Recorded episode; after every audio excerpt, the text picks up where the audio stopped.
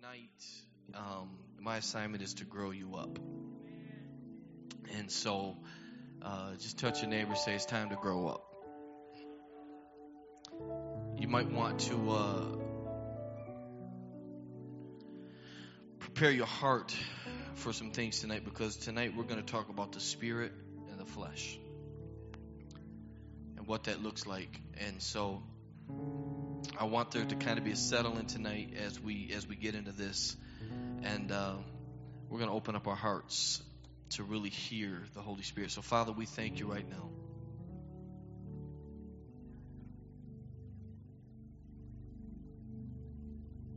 You said your words are life. They're not curriculum. They're life.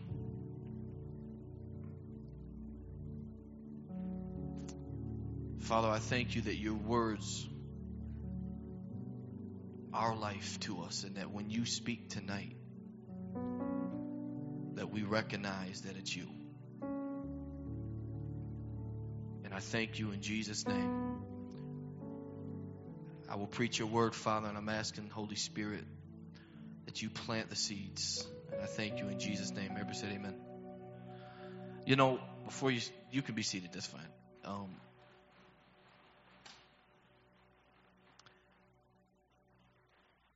I told you a couple weeks ago I was at Meijer and I was getting ready to plant a garden, which I've still not got to, by the way. And I got these seeds, and I bought these seeds, and uh, so they're sitting in my car. And I was looking all over for an expiration date on these seeds. You know, seeds don't die. Which is kind of crazy because Jesus said, until a seed falls to the ground and dies. that life can't come. In other words, a seed doesn't die of old age, but you can be intentional in destroying it. The only way that seed can find death is if it's intentional. And the only way that we can find life is if we're intentional about dying. You hear what I'm saying? I want to talk about the spirit life tonight. I've pastored here now for what what is it, about eight years, eight and a half years, somewhere around there. I can't remember the time to be honest. Going on nine years here. Say June or July we started. 2010 was it, baby? And um, we've come a long way. A lot of new faces, a lot of new families, a lot of new people. I look up and, and God has really done some great things. When I first started, I preached a lot from the cross, really understanding the purpose of the cross, understanding our death, and then somewhere down the line, God began to give me a new revelation of the new covenant and grace. And I really, really, really um, love all the revelation that God is did with that, what it means to live under grace and not under law. Can you say amen for that? It's freeing in so many ways. But one of the things that I have somewhat, I'm not going to say failed to do, but I have not necessarily uh, taught thoroughly on this subject is what the spirit life is all about. And the truth is, is that many of us we have come to church for years over and over and over and over and over and over and we go through the routines and we love the worship. Some of you are here because vertical encounter is a worshiping church. And some people love to come because they like to sing and some people love to come because they like the atmosphere of freedom. Some people love to come because they they enjoy how it feels to have family how many know that we love each other here in this place it's genuine. It's not counterfeit. It's not made up. We genuinely love each other. Typically, the only people in my church that have a problem, uh, I've had people say, "Well, I didn't feel loved or accepted." It's probably because you have a mean spirit. You don't talk to nobody. Bible literally says that he that is uh, friendly has friends. Um, and so typically most people, the response of vertical encounter church that when I come, I felt very loved and accepted. But you always get the few that have a problem, and it's usually because they're got internal blockage on the inside. Um, that's just my opinion of that. However, um, I have seen different streams throughout the years that I've pastored here and I've seen us grow in one area, in another area, another area. This is an area, this is a season now that I need to be responsible as a pastor to teach what the spirit life looks like in contrast to the flesh. And it is very important because in what we represent, if we don't represent anything, we have to represent the heart and the nature of Christ Jesus in everything that we do. These are the messages that most people won't say amen to. It won't make you want to get up and shout. Last week we had fun. We was Jerichoing and shouting walls down and all of that stuff. We love that. But the reality is tonight is going to challenge you in areas to where it's going to cause you to grow up. And there is coming, I told you last week, there is a move of God coming to the earth the church is getting ready to take a stand like never before. Culture right now is trying to root out the very foundation of the church in this nation. It is trying to re image it, reimagine it. It is making us bow to the culture. And that's never how the church has ever operated. When the apostles started the church. When you look at Paul, when you look at Peter, when you look at James, when you look at these apostles in the New Testament when they started the church, this was serious business. They was not serving Christ because it felt good. As a matter of fact, when they signed up as what we know as Christians, they was knowing good and well that there is a high possibility they are going to be martyred. These was real commitments. These was not just because I was emotional. There was something very real. I told Shawnee on the way here, um, if you knew, that's my wife. Uh, I told her on the way here tonight, I said, I, I get nervous when I preach about the Spirit. And the reason being is because um, as a pastor, my heart is that you'll get this stuff. But in my experience, when you teach on the Spirit, one thing that one thing that I always see is how carnal we can really be. Most times when we're talking about what you need, the thing that the thing that attracts you is your social media. Any distraction from what you need, we usually take the journey to distraction. So tonight I'm asking you to bear with me and to listen to the heart of God as it pertains to the Spirit and as it relates to what He's doing in us. Everybody say, I am. Come on, say, I am. Son of God. And those who are led of the Spirit are sons of God. So, let's deal with this. Everybody say spirit life.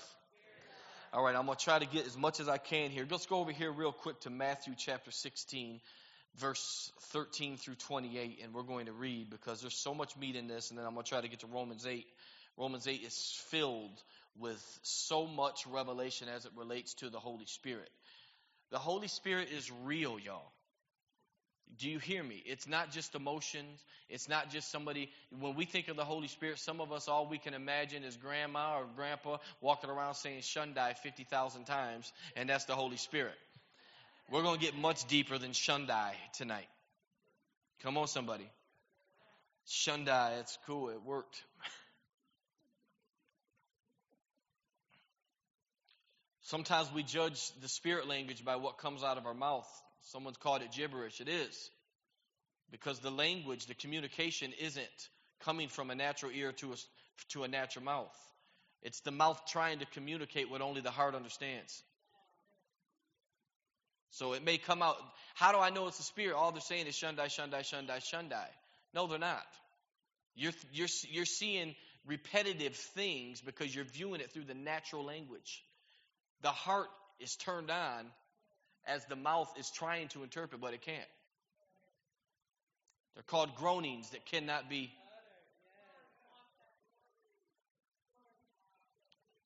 It's our trying to utter what only the heart and the spirit is communicating. Amen.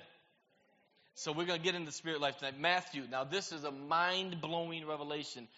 I want you to really dive into this passage here. Let's read. Then they understood that he did not say to beware of the leaven of bread, but of the teaching of the Pharisees and Sadducees. Now, when Jesus came into the district of Caesarea Philippi, he was asking his disciples, Who do people say that the Son of Man is? Quick theology lesson. It's important because it gives you context. Caesarea Philippi, Caesar. That's what Caesarea. That's where we get Caesarea or Caesar from. In other words, it was a Roman occupied territory. Right? When you study the Greeks, where does the mythology come from? Greeks. When, when I say Zeus, what do you think?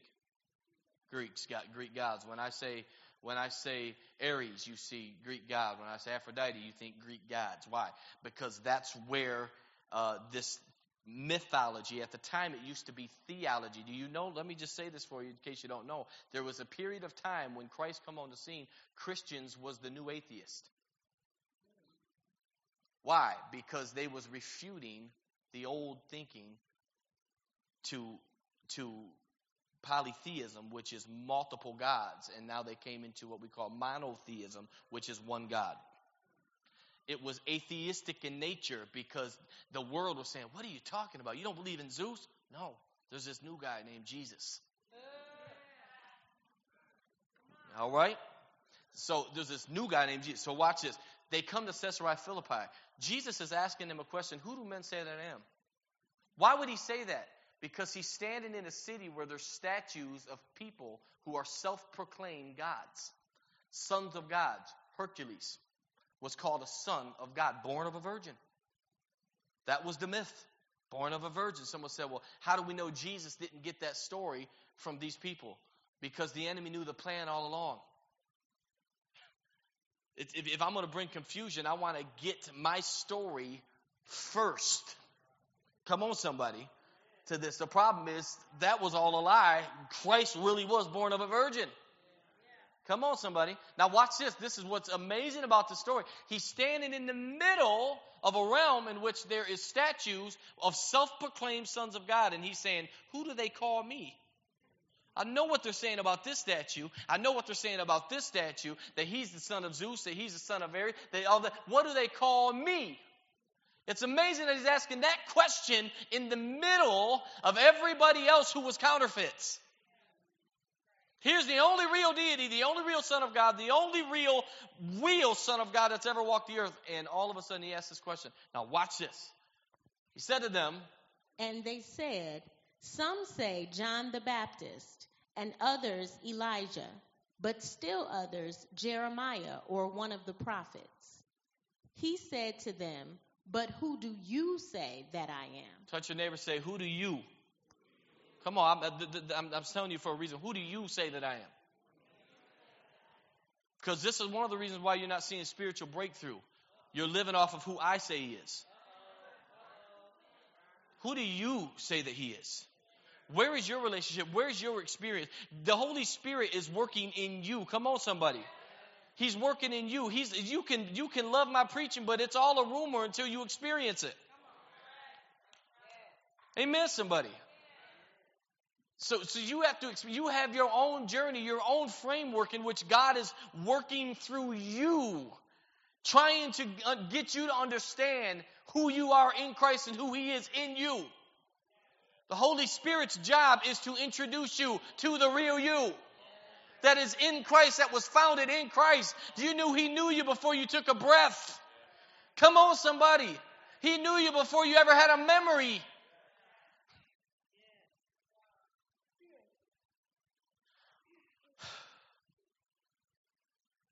And so we have to understand that he's asking them, Who do men say that I am? And then he says, Who do you say that? And watch this. Simon Peter answered. He says, Watch this.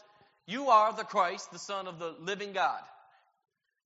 Sounds pretty dynamic as we read it, but let's continue to read. Watch.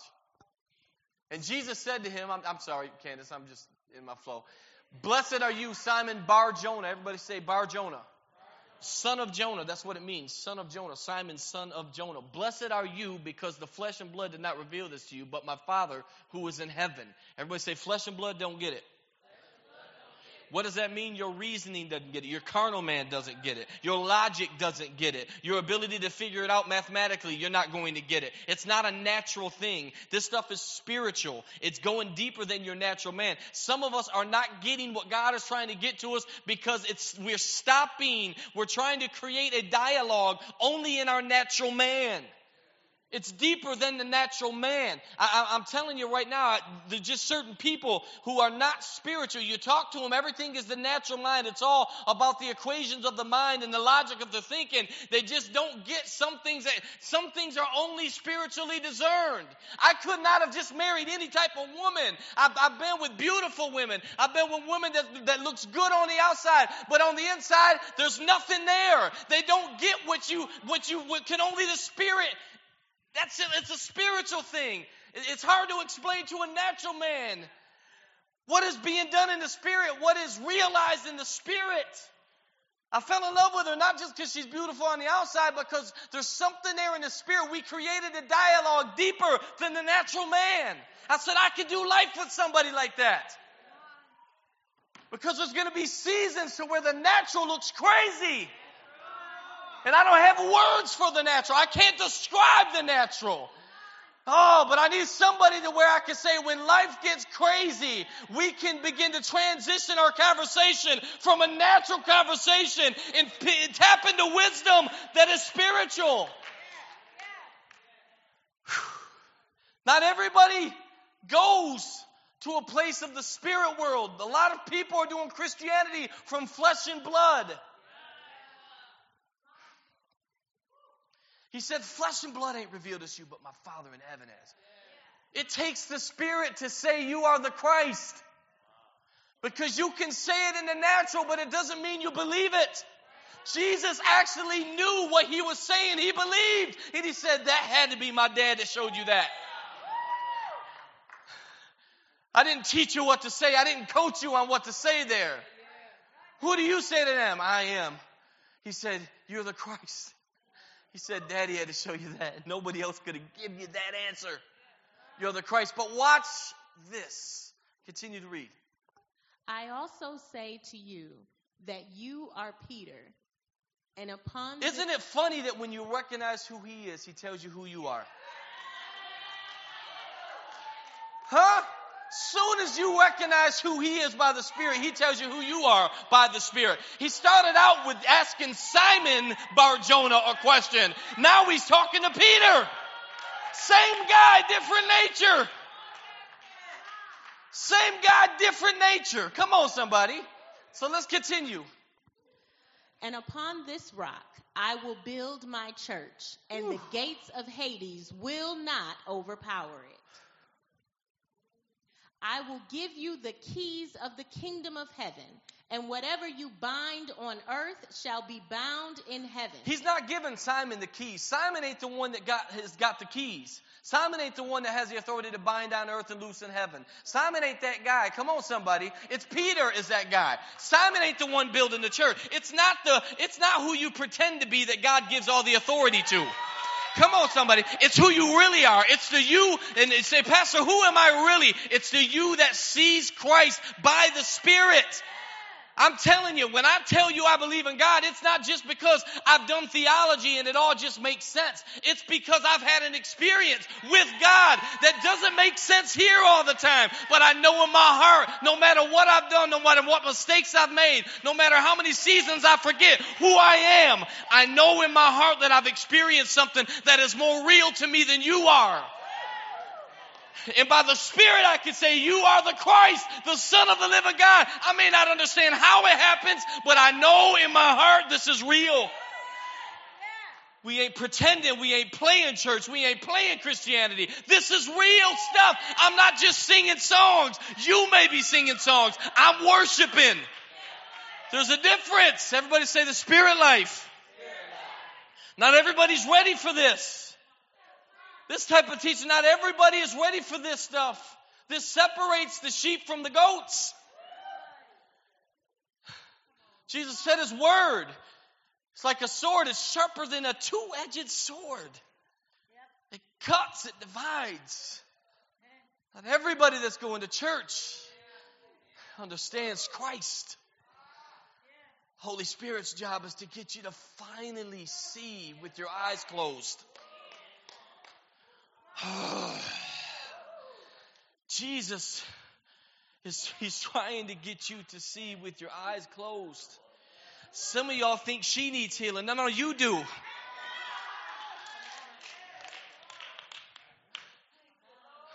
She may be blind in the natural, but she's seeing everything in the spirit. Come on, somebody.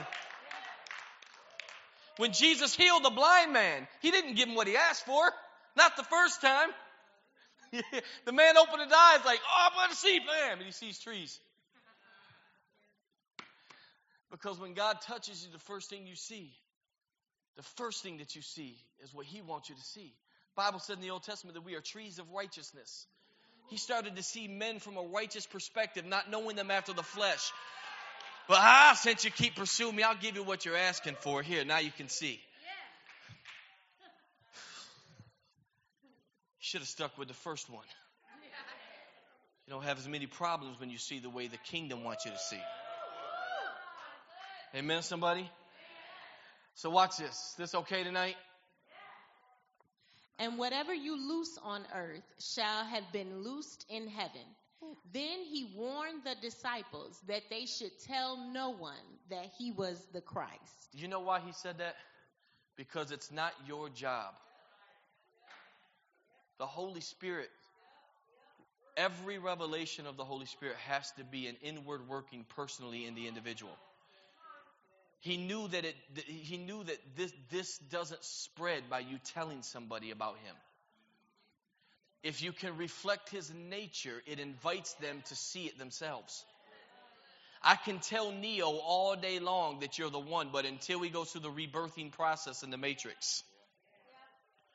Did anybody see the Matrix? Man, I've been watching it all week. That movie has got more depth in it, I swear.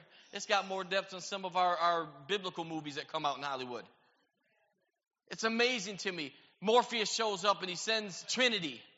And he says to him, he says, Neo, I believe that you're the one. And he, he inspires him. And so he, he takes the right pill and then he, he's born again, so to speak, in the movie. And his eyes hurt. And he says to him, he says, why do my eyes hurt? He's a full grown man. And Morpheus says, because this is the first time you've ever used them. And then all of a sudden he goes through this journey of being trained with martial arts and he's able to do things that nobody else could do. And he finally gets to, to, where he's believing that he might be special. He might be a little different because of what he's doing. And he meets the prophet. Am I the one? Knowing that she was going to confirm it. She says, No, no, no. Not yet. Not in this life. it wasn't until we died and rose again, they begin to see everything different. I'm watching that movie tonight. Come on now. Go watch The Matrix. It speaks volumes of the kingdom. Some parts.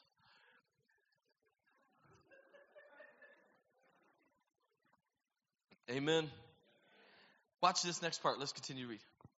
From that time, Jesus began to show his disciples that he must go to Jerusalem and suffer many things from the elders and chief priests and scribes, and be killed and be raised up on the third day. Peter took him aside and began to rebuke him, saying, God forbid it, Lord. This shall never happen to you. But he turned and said to Peter, Get behind me, Satan. You are a stumbling block to me for you are not setting your mind on God's interests, but man's. Isn't it funny that when Jesus brings up the word Satan, he uses it in context to Peter's desires?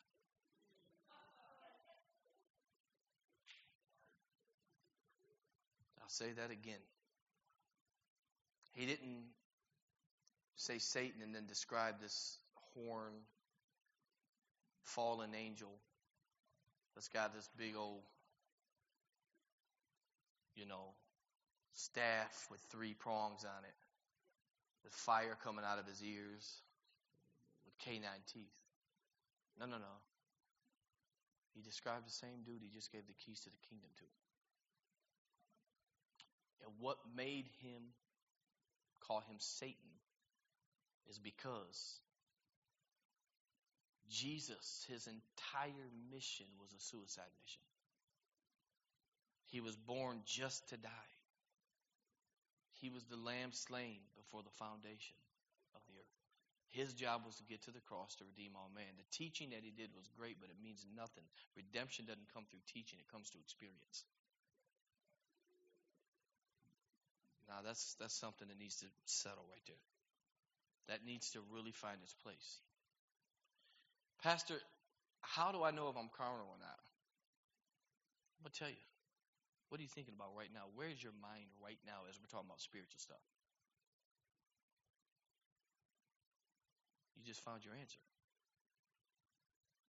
If your mind is elsewhere, then you got some carnality that God is wanting to root out so that you can really have a deeper spirit language.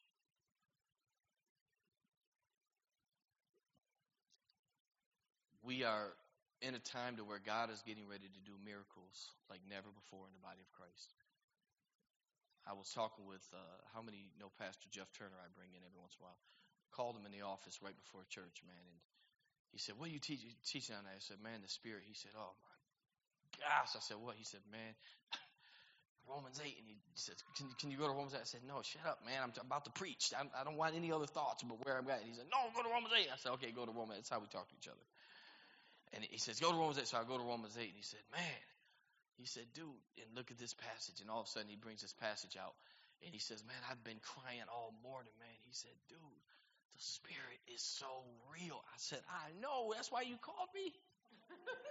He said, No, man, you're not getting it. The Spirit is real. I said, I am getting it. The Spirit is real. Something was alive in him because the words of Christ are life. He was experiencing life in the moment. Are you hearing what I'm saying?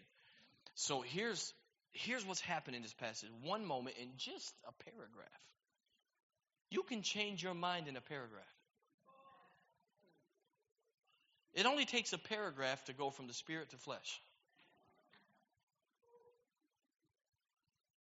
One paragraph. You don't even got to get through the chapter for you to change your mind. We do it with sentences, let alone paragraphs. One minute we can be tapped into the Spirit. Somebody step outside and make sure everything's good. I see sirens out there. Parking lot.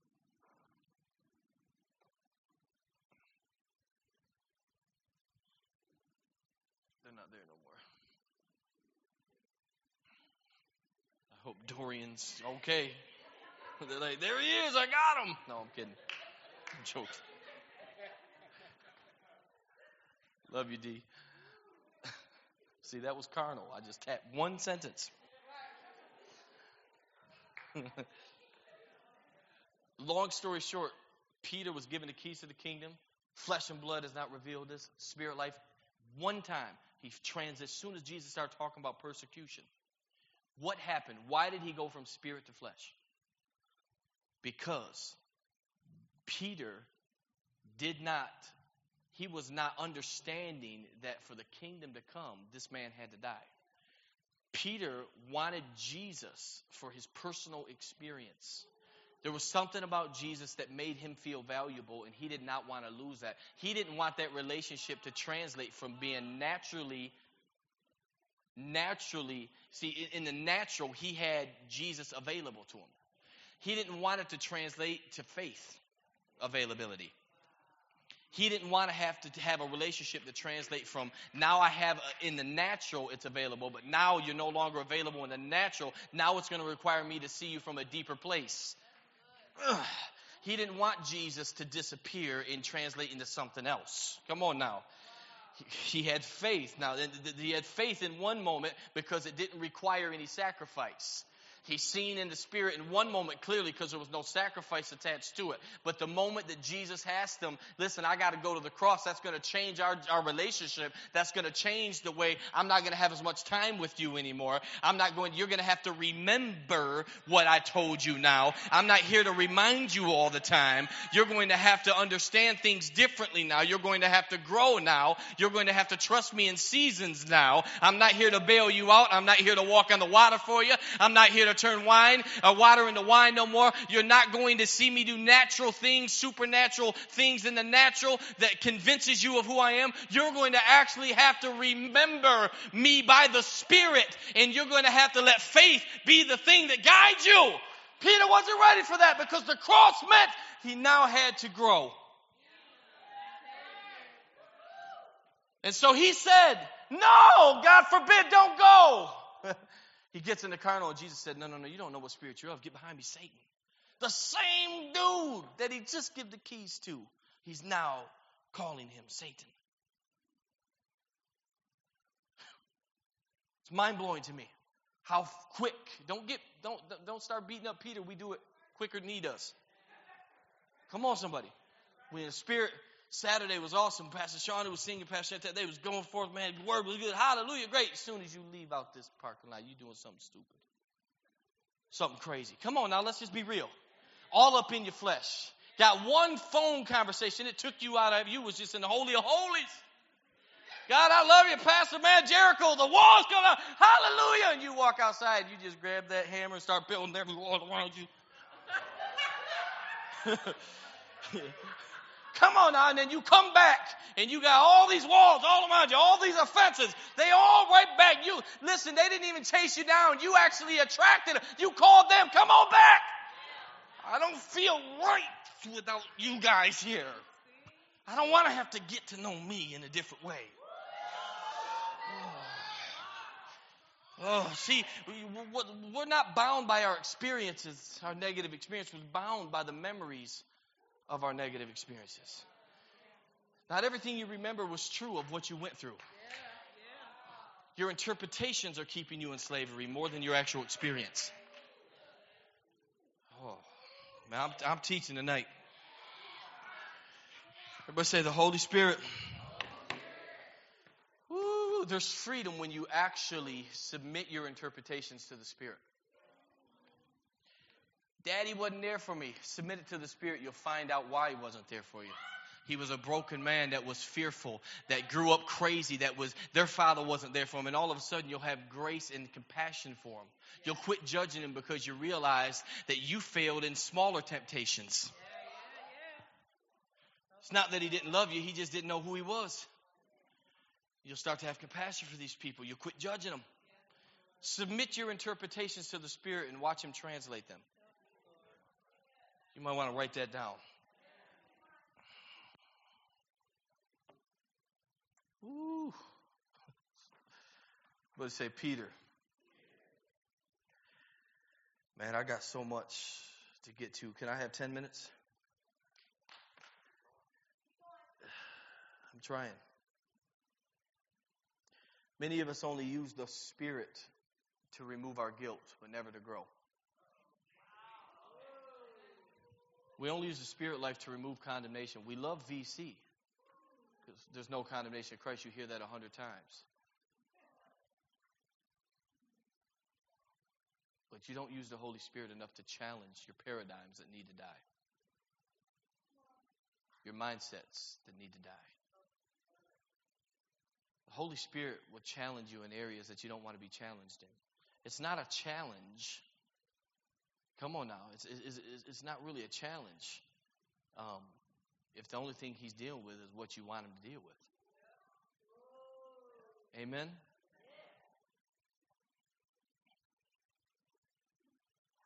I'm loving her spirit tonight. I, am I'm, I'm, I'm eating. I, listen, I, we having a conversation that we ain't even having here. Me and her, we just. I'm about to close my eyes. We just gonna go in. Me and you. I'm, I'm loving it.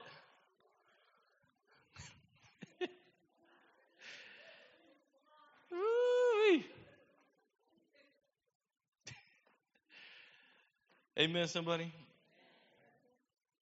Let's go here to Romans just real quick. Romans chapter 8. Everybody write this down too as you're going there. As we're, getting up, we'll get it up on the, the, the screen here. But everybody write this down. The word, the Greek word for flesh, um, and why is it important that we pull out the Greek word? Because the New Testament was written in Greek. That's the original language. So the Greek word for flesh is the word sarx. Everybody say sarx. See, you're speaking Greek already. S A R X. It literally means flesh, and this is what it means. I wrote this down so you can take notes. Literally means the carnal side of us. I like this definition better the untouched or unchanged part of us what is not transformed by God. That's what flesh is. what is unchallenged by God with the Holy Spirit. All right? Watch this. Romans 8, and we're going to start in verse 5. Let's read.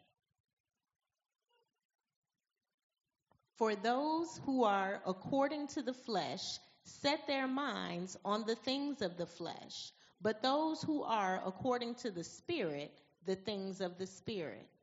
For the mind set on the flesh is death, but the mind set on the Spirit is life and peace. Because the mind set on the flesh is hostile towards God. But say hostile. Come on. For it does not subject itself to the law of God for it is not even able to do so. Look at here. The flesh, it refers to the part of us that is alienated from God. It is the rebellious, unruly part of our inner self that is operative, uh, uh, that is that is uncooperative with the Spirit. It is unruly. What are you passionate about? What, what are you passionate about? Your passions can really show you a lot about who you are as a person. What gets you going? What do you really? Some, some of y'all, man, like some of us are quiet until just whatever you're passionate about. Like I'll be honest, like so we was playing ball Wednesday night at Troy at Zion Church out there. Now everybody knows TH's husband Jeremy that plays drums, right? Jeremy don't say much pretty quiet. He walks in the gym. He doesn't really say much. Matter of fact, the whole way to the gym, I think we had like three words between us. Hi, how are you doing? That's a little more than three, but it felt like three. Matter of fact, I don't know how many words, but it was very small conversation, and and I felt a little awkward because I I don't do good with silence. My wife says I talk a lot, and we're just driving and it, it just felt weird, man. Like, man, dude, I can't believe Toronto won, man. I know. That's it. I know. Quiet, just doesn't say nothing. Okay? And then all of a sudden, all of a sudden, we get to the gym and we start playing ball. And it was a clear travel. He, the man traveled. And I said, Travel. No, man, that ain't travel, PG. That ain't travel. Come on, P. Come on, man. That's not travel. My foot. Like. He's super passionate. I'm like, where was you in the car? Next time I need a conversation, I'm gonna start with travel. Where's this guy at? He's passionate because he's passionate about basketball. He was still wrong, but he's passionate about basketball. He traveled. It was a travel. but his passion changed who he was in that moment. It just revealed this is something that he's passionate about. And then the whole game, he was talking, yakking, yakking. It was all just, you know, hoop and talk. But he was super passionate about it. You can tell a lot about an individual by what you're passionate about. This is why the Bible talks about crucifying the passions, the fleshly passions that we have. What actually are you passionate about? You could tell a lot about your carnality as it relates to your passions, okay? This is spirit talk still. Let's continue to read here. The mind that is governed by the flesh is hostile towards God. It does not submit to God's law, nor can it do so. It's hostile. What does that mean? Somebody. Huh? It's opposed to it. In other words, it, when, when Pastor Gail comes to you and I'm led by the Spirit to say, you need to check this. This ain't right. Or when the Holy Spirit, somebody comes to me and says, Pastor Gail, you need to check this. Listen, all correction don't come from me. something I see this. This needs to change. This needs this needs to be checked, right? And so they check it. My flesh doesn't automatically say, "Yay, yay, hallelujah!" I was wrong.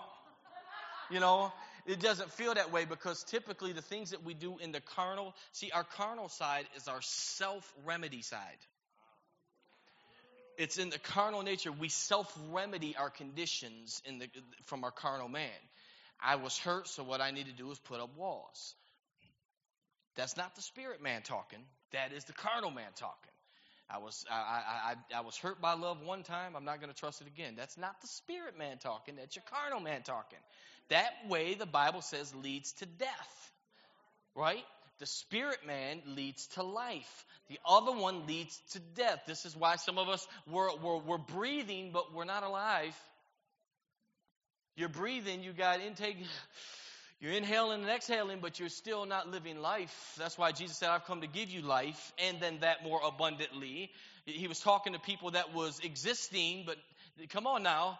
God didn't just want you to survive, God wants you to actually experience life and that more abundantly. And the only way to do that is to follow His plan for your life. The Holy Spirit, that's why we call Him a Holy Spirit, because He is holy. He speaks to us from a wholeness holy. He speaks to us from a wholeness. And we don't want to hear what whole people have to say. When you are bad at managing money, you don't want to get around people that manage money good. When you are doing something that ain't good, you don't want to get around the person that's doing it right because you're going to feel condemned. You're going to feel as if you're not good enough to be in their presence. You're, you're hostile towards that. What we do when we're doing wrong or carnal stuff, we lean to justify us doing it because of what we went through. We reward ourselves with our own self remedies, not realizing that is the trick of the devil. That's how he keeps you bound.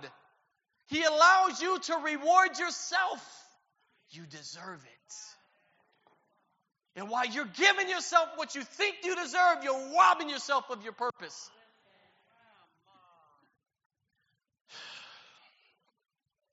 Hmm. Can you say amen?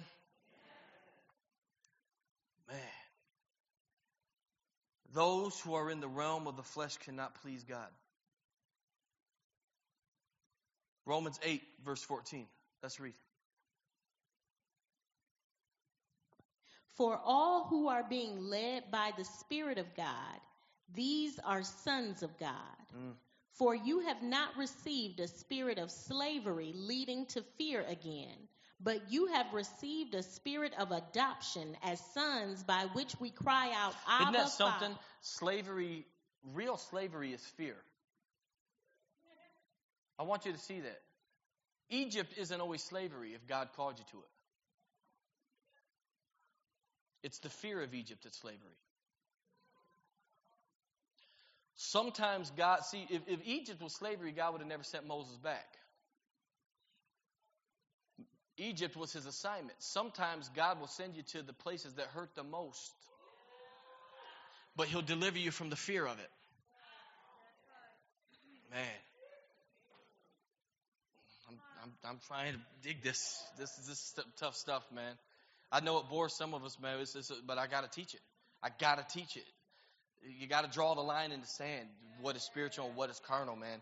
I'm telling you, we got to grow up in this house. It's, we got to be become more than just passionate singers and worshipers. We actually let, have to let our worship translate into the way that we do life and let the Spirit be that what is leading us in all things. Amen, somebody. And so th- he says, don't go back to slavery, which is fear. And now watch this next part here. The Spirit Himself testifies with our spirit that we are children of God and if children, heirs also, heirs of God and fellow heirs with Christ. Right here, watch this. If indeed we suffer with him, right there, so that we may also be here, glorified. Here's where we mess up. This is where the, we're, we're in the dilemma Peter's in. We want to be spiritual until we have to suffer. Listen, it, you got to your carnal condition because of pain. There's no way to get back without it. God will require us. That's why people don't want to be spiritual because we don't want to take inward journeys that have to face certain things. Your healing, I'm telling you right now, the, the beauty of God taking you back to get victory over something is when He tells you to go back he actually, there, the, the fear that you, that, see, we, we premeditate how we're going to feel when we visit those places. And when you follow the Spirit, the amazing thing is that you find that as you go back and trust the Holy Spirit, all of your premeditating was actually not even real. Because you'll find peace that passes understanding. I didn't know that was going to be there. I didn't know that was in my tool bag as I went back. Take the next step. You'll find joy. I didn't know why am I joyful? Last time I faced this, there was no joy. It's because you was doing it in your own efforts. Self remedies never birth purpose. Self remedies never birth purpose. Amen. Everybody say, I will Trust God. Man, there's so much stuff to this. Good Lord. Let's go to verse 18 just real quick. Verse 18. Let's read. For I consider that the sufferings of this present time are not worthy to be compared with the glory that is to be revealed to us. That's the key right there. The sufferings of the present time is not worthy to be compared to the glory that is before us. Let me just say this in closing. We're say vision. Can you see past? Let me say this. How far can you see as it relates to your life and your purpose? Are you short sighted or can you actually see beyond what you're going through? Jesus, the Bible says that he endured the cross before him because the hope that was set before him. In other words, I can go through the toughest thing in my life because of my anticipation of what happens after I go through it. It's unbearable to go through a season or a test that God's requiring for you to go through if you don't see anything beyond it. Why do you think God only showed Joseph the palace and not the process? The dream that he had had nothing to do with the betrayal, none of that stuff. It was only the, the palace. He, because he, what he did is he spoke to him from the joy, the hope that was going to be set before him. Are you seeing what I'm saying? So what, that's what I'm saying.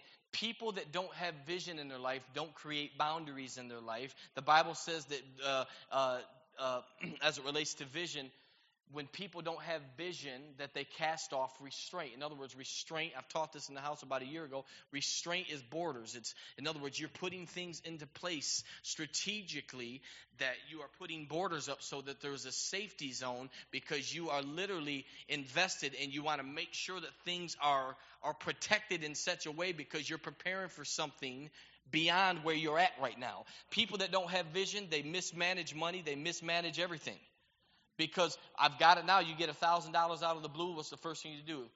Most people go get the latest Jordans, the newest video game, stuff they don't really, really need.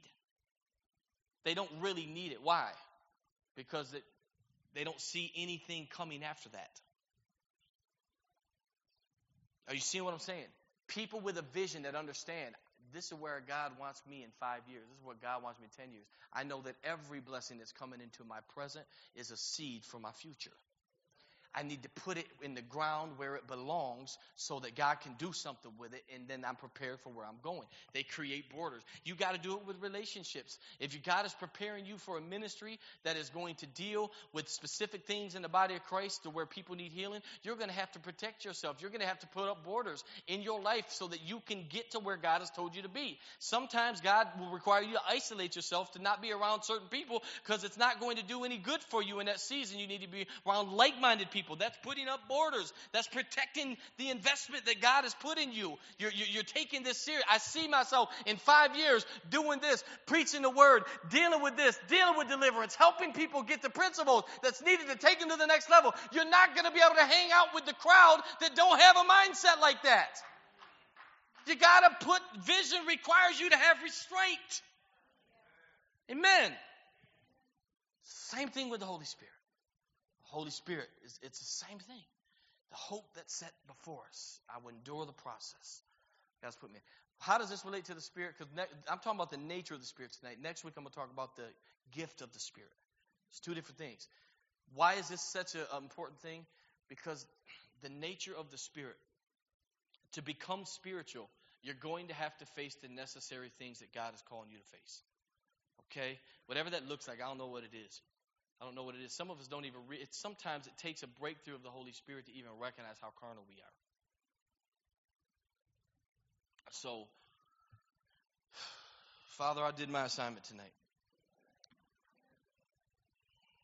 Amen. Everybody say the Spirit and the flesh. You can stand with me. Thank you.